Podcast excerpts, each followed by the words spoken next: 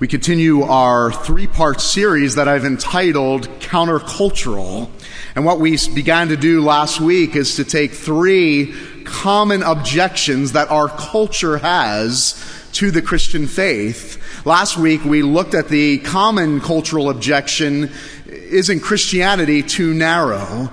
And we unpacked it from Scripture to see that what the culture sees as narrow is narrow because ultimately nothing else works apart from one. Jesus Christ. And what we're attempting to do every week is as we look at objections that the culture has to the Christian faith is actually turn the narrative around and from scripture show that this is the very thing that our culture needs the most. The common objection that I want us to look at today is shouldn't Christians just keep their beliefs to themselves. After all, wouldn't it be a lot easier? It's good that you believe what you believe, but at the end of the day, please keep your faith private. It's fine that you believe what you believe, but just keep it to yourself. And to answer that objection, I want us to look at what does the Bible say about that? Once you do become a believer, once you have these set of beliefs and have the truth that has set you free, what does the Bible say about how we are to live and act and respond? Should what we believe in God, should our faith influence at any level how we live and how we act, how we vote? how we make decisions, how we spend our money, and so on and so forth. And to do that today, I want us to look at, in my opinion, a seminal passage on the mission of the people of God as it's found in Jeremiah 29. We'll look at Jeremiah chapter 29, verses 4 through 14. The Israelites were in de- very difficult times, very tough times. The background was the great Babylonian power of the time. The great Babylonian empire came into Israel, invaded them, and took the leaders of Israel to exile. And when the Israelites got to Babylon, they were set up on the Chebar Canal.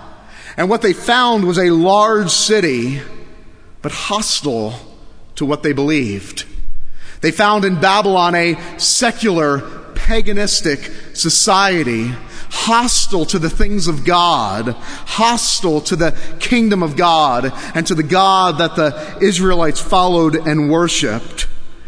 And the question is in Jeremiah chapter 29, much like the times we are living in today, as a church in many ways in exile, as we walk through the cities, and often we look and we say how different this city is compared to the city of God, the question is, just as it was thousands of years ago, how will you respond? How does a people, the people of God, respond when they are, in exile? And so Jeremiah chapter 29 is the amazing answer that God gives a people that have been taken from the city of God, Jerusalem, and brought into the city of man, Babylon. Would you read along with me? Jeremiah chapter 29, verses 4 through 14. Hear the word of the living God. Thus says the Lord of hosts, the God of Israel, to all the exiles whom I have sent into exile from Jerusalem to Babylon build houses, live in them plant gardens, eat their produce. Take wives and have sons and daughters. Take wives for your sons and give your daughters in marriage, that they may bear sons and daughters. Multiply there and do not decrease. But seek the welfare of the city where I have sent you into exile. Pray to the Lord for its behalf, for in its welfare you will find your welfare. For thus says the Lord of hosts, the God of Israel, do not let your prophets and your diviners who are among you deceive you. Do not listen to the dreams that they dream, for it is a lie that they are prophesying to you in my name. I didn't send them, declares the Lord. For thus says the Lord of when 70 years are completed for Babylon, I will visit you, and I will fulfill to you my promise and bring you back to this place. For I know the plans I have for you, declares the Lord plans for welfare and not for evil, to give you a future and a hope. Then you will call upon me and come and pray to me, and I will hear from you. You will seek me and find me. And when you seek me with all your heart, I will be found by you, declares the Lord, and I will restore your fortunes and gather you from all the nations and all the places where I have driven you, declares the Lord, and I will bring you back to the place from which I sent you into exile. This ends the reading of God's word, and the grass withers and the flower fades, but the word of our God, it stands forever. Amen. There are two things you never talk about at the dinner table religion and politics. It's the old adage that we've heard for years. Once again, the culture communicating to us that fine that you believe in what you believe, but certainly don't bring it out for public consumption. Keep your beliefs and keep your faith to yourself. Our culture has told us for years that if we would just keep our beliefs and our faith to ourselves, this might actually be a better place to live. But I say thank God for Christians like John Witherspoon, who didn't believe in this adage. John Witherspoon, in my humble opinion, is probably one of the most forgotten founding fathers.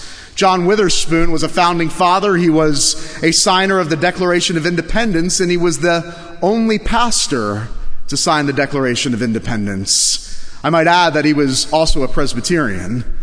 Just as a side note, him being the only pastor and being a Presbyterian, England didn't refer to the war in the 18th century as the Revolutionary War. They actually referred to it as the Great Presbyterian Rebellion. So don't mess with Presbyterians. But thank God for men like John Witherspoon, who said, I will not keep my faith private. John Witherspoon went on to become the president of the College of New Jersey, which is now known as Princeton University. But it was because of his bold courage, because he was willing to bring Christ to the culture, because he was willing to bring his faith to the public square, that he influenced dozens and dozens of people, such as Aaron Burr, such as James Madison, such as 12 Supreme Court justices, and so on and so forth, all crediting their, their discipleship and their being trained by great men of the faith like John Witherspoon.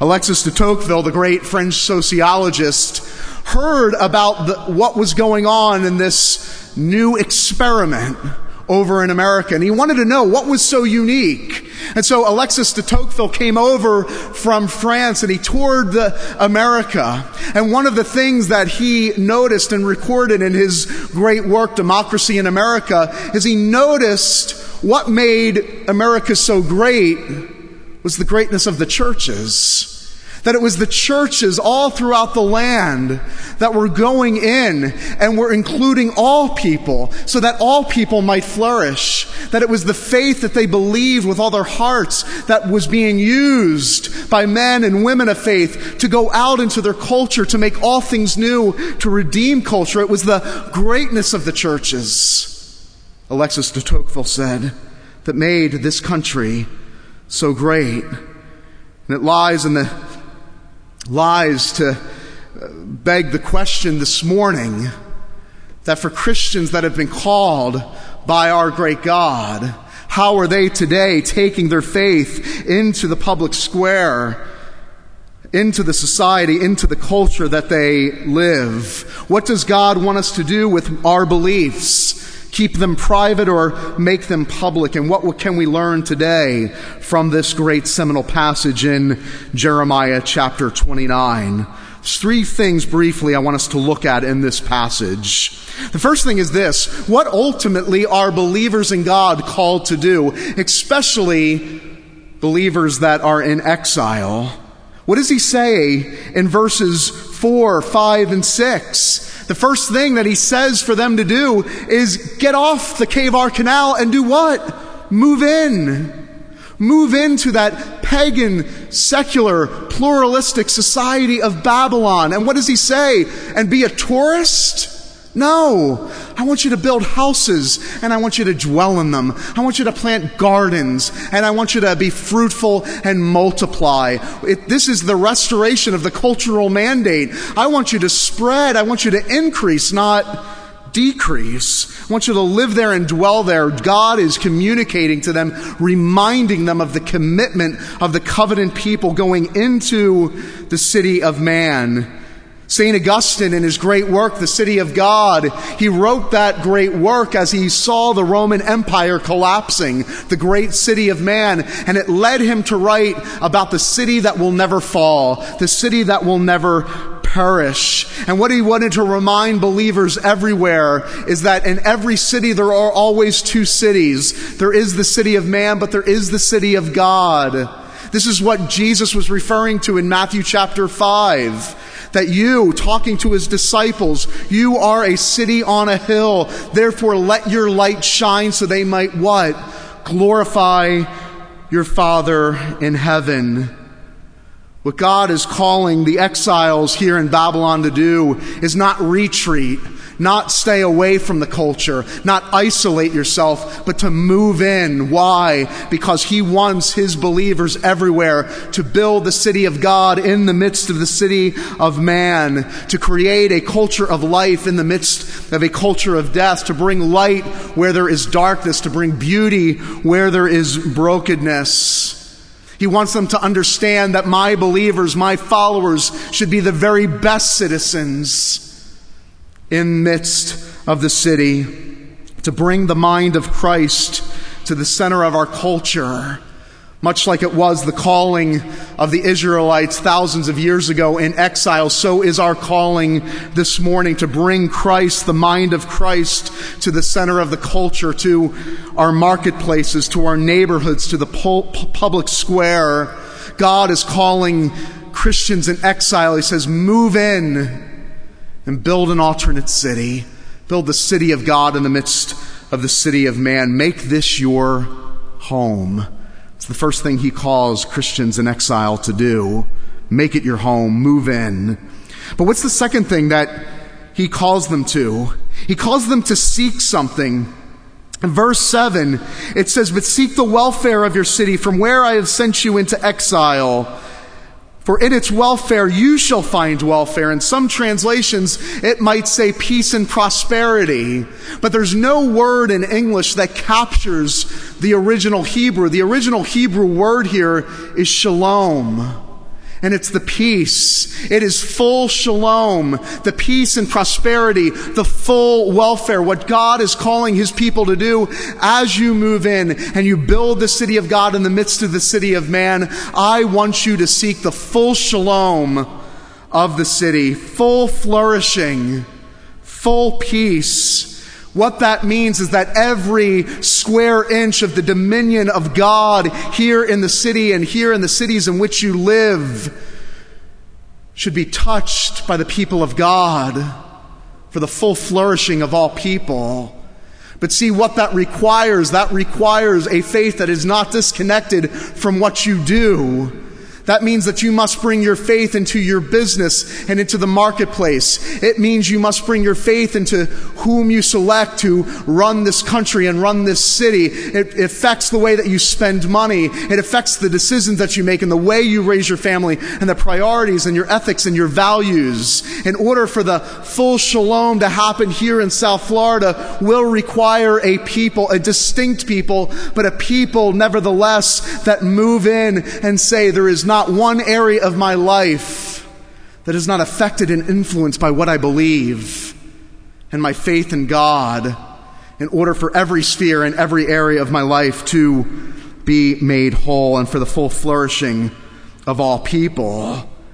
It means that you can no longer say if God is calling Christians in exile to go and seek the full flourishing of where they live. It means they can no longer say that my beliefs and my faith don't affect what I do and how I live and how I work and how I vote. It's not an option. Rodney Stark, a sociologist, wrote a great book called the rise of Christianity. And what he did is he studied the early church. And what he set out to do through his research is he wanted to know how could an obscure band of disciples, farmers and fishermen, people that were on the margin of society, how in the world could this obscure group of people lead a revolution that would ultimately consume and take over the great Roman Empire? And this is what he found in his research. He said when welfare and social security and health care plans didn't come from the government and didn't even exist, where did it come from first? The Christian church. In the fourth century, the Roman Emperor Julian launched a campaign. And in his campaign, he said, I want a campaign for charity that matches the charity of the Christians. Emperor Julian was furious. He said, those, those Christians, they, they outgive us, they outserve us, they outlove us. He says, and what makes those Christians so unique, and it made him furious, is they don't just love their own poor but they love our poor. They don't just love and serve their people, but they serve our people. And it turned the world upside down. Christians who em- Christians also, he noticed in his research, uh, embrace those that the Greeks and the Romans considered useless orphans, the poor, the elderly, the disabled. Christians also in his research realized that in the first few centuries that even the way that the Christians treated women was paradigm shattering to those of the Roman religions and the Greek religions and even Judaism itself. They believed that all life is sacred, didn't practice abortion, which was common for the Greeks and the Romans. It was, Christianity and the church was open to all types of people, regardless of their culture or their ethnicity, which was unlike the sects that had been established and the religions that had been established at the time. And he ended his work by saying this. He said, I would shudder to think what this world would look like if the Christian worldview had not triumph, triumphed over the Roman worldview when it did. You see, it was the message of Christianity, it was the message of the church that 2,000 years ago took an obscure group of men and women and turned this world upside down. But it was men and women who said, I will not keep my faith private, but I will bring it into the culture. I will bring it into every sphere of life. I will build the city of God in the midst of the city of man, and I will seek the full flourishing, the full shalom. But see, this is not just ancient history, but modern history as well. This Wednesday, when we are barbecuing and grilling hamburgers and hot dogs and at the beach and at the pool, would we just stop and remember that it was the Christian worldview and the Christian ethic that laid the foundation for religious liberty and the freedom of conscience? Would we remember that it was the Christian worldview that helped lead to the abolition of slavery in this country? Would we remember that it was the Christian worldview that influenced Dr. Martin Luther King Jr. and the civil rights movement of the 1960s? All influenced the values and ethics influenced by the ethics and the, the values of the kingdom of God. Brothers and sisters, you stand on the shoulders of giants. Giants that have gone before us and said, No, my faith won't be private. Yes, what I believe matters for all of life, for everything, and I will be used by God to shape this culture for the, His kingdom. Lastly, God calls his people to move in, to build the city of God in the midst of the city of man. He calls us to seek the full shalom, the full flourishing for all people without exception. But the last question this morning I want us to answer is where does this power come from? What moves us and motivates us? Yes, you think about our lives. You even out there thinking this morning, Pastor, my life is difficult enough. I can't tra- transform the world, transform our culture. I can't even fix myself. So it begs the question where does one get this power? Where does the motivation come to take what we believe in our mind and our heart and be used by God to build the city of God in the midst of the city of man? Well, the answer is found in verse 7. What does God say? just seek, seek the shalom, seek the welfare, seek the peace and prosperity. No, he says, I want you to pray for it. And you say, How's that the answer? Well, who do you typically pray for? We pray for people that we love. We pray for people that we have great affection for. You see, what God was telling the Israelites was absolutely fundamental and foundational to their ultimate mission. He says, pray, which required what? Love. And what God was doing was introducing an ethic and a value that the world had never seen. Love your enemies and pray for them. In fact, isn't this exactly what Jesus said in Matthew chapter 5 in the great Sermon on the Mount? He says, You've heard it said, you shall love your neighbor and hate your enemy. But I say to you, love your enemies and pray for those who persecute you.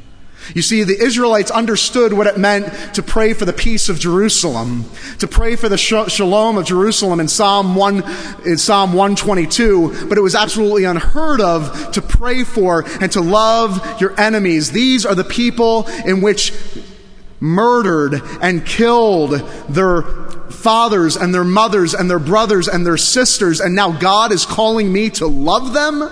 Love that pagan, secular, pluralistic society of Babylon? And God says, absolutely.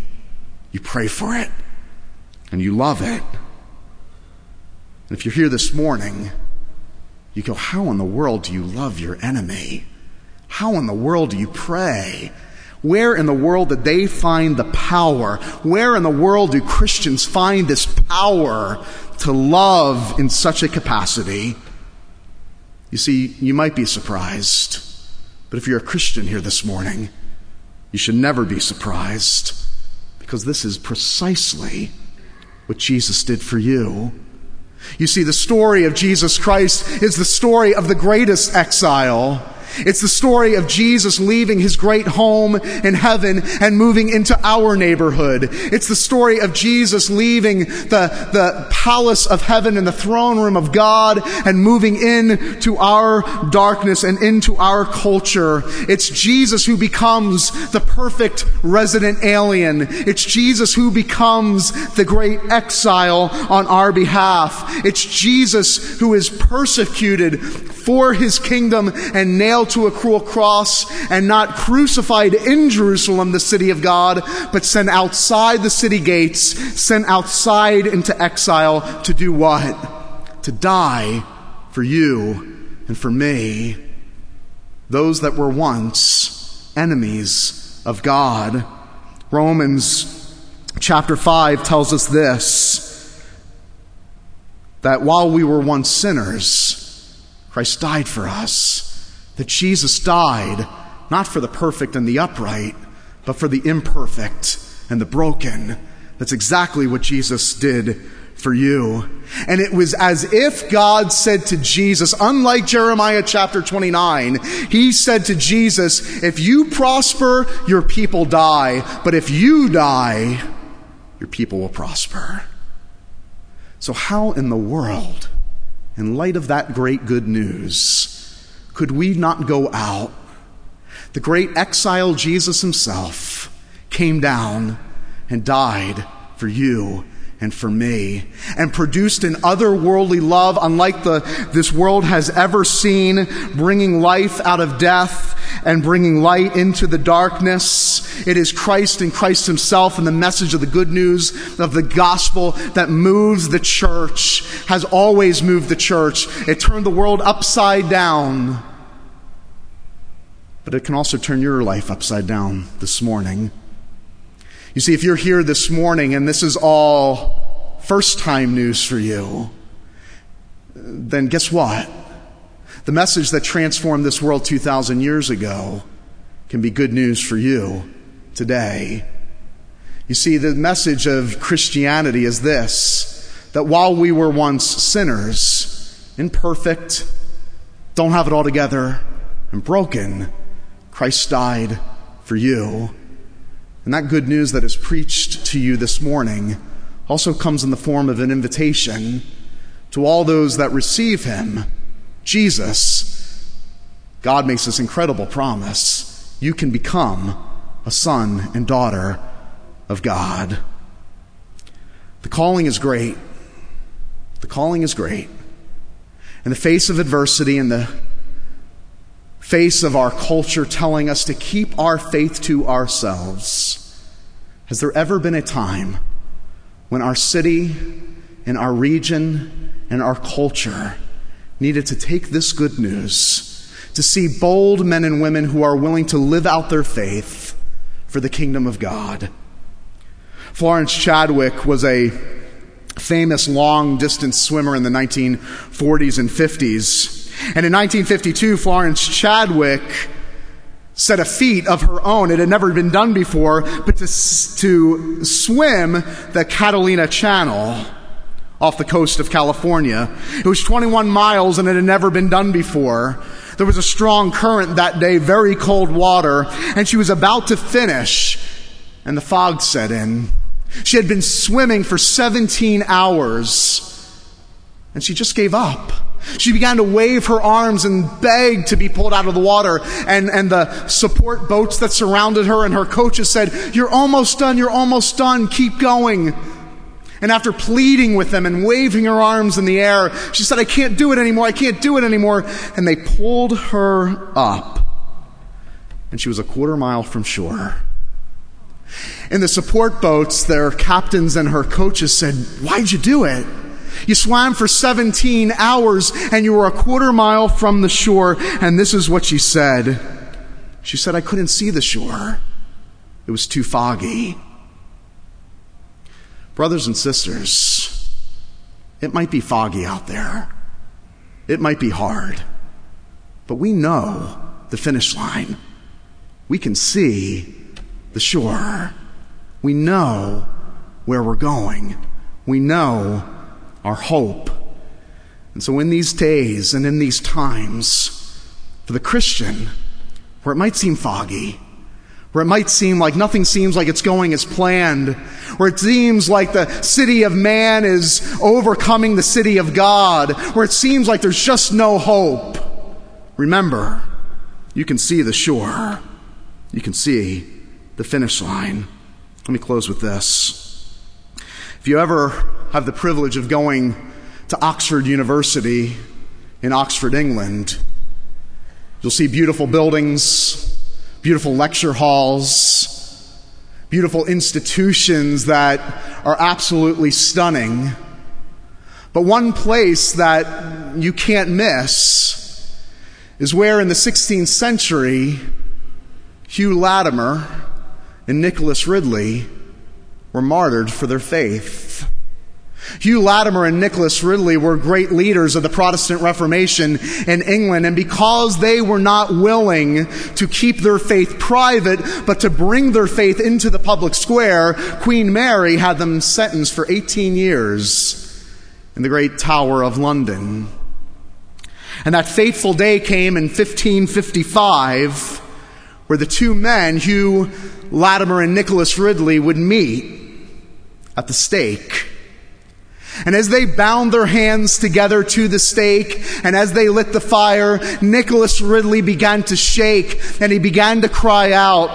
But it was Hugh Latimer that looked at him and said, Master Ridley, be of good courage and play the man today, for we shall light a candle that by God's grace will be lit for England that will never go out.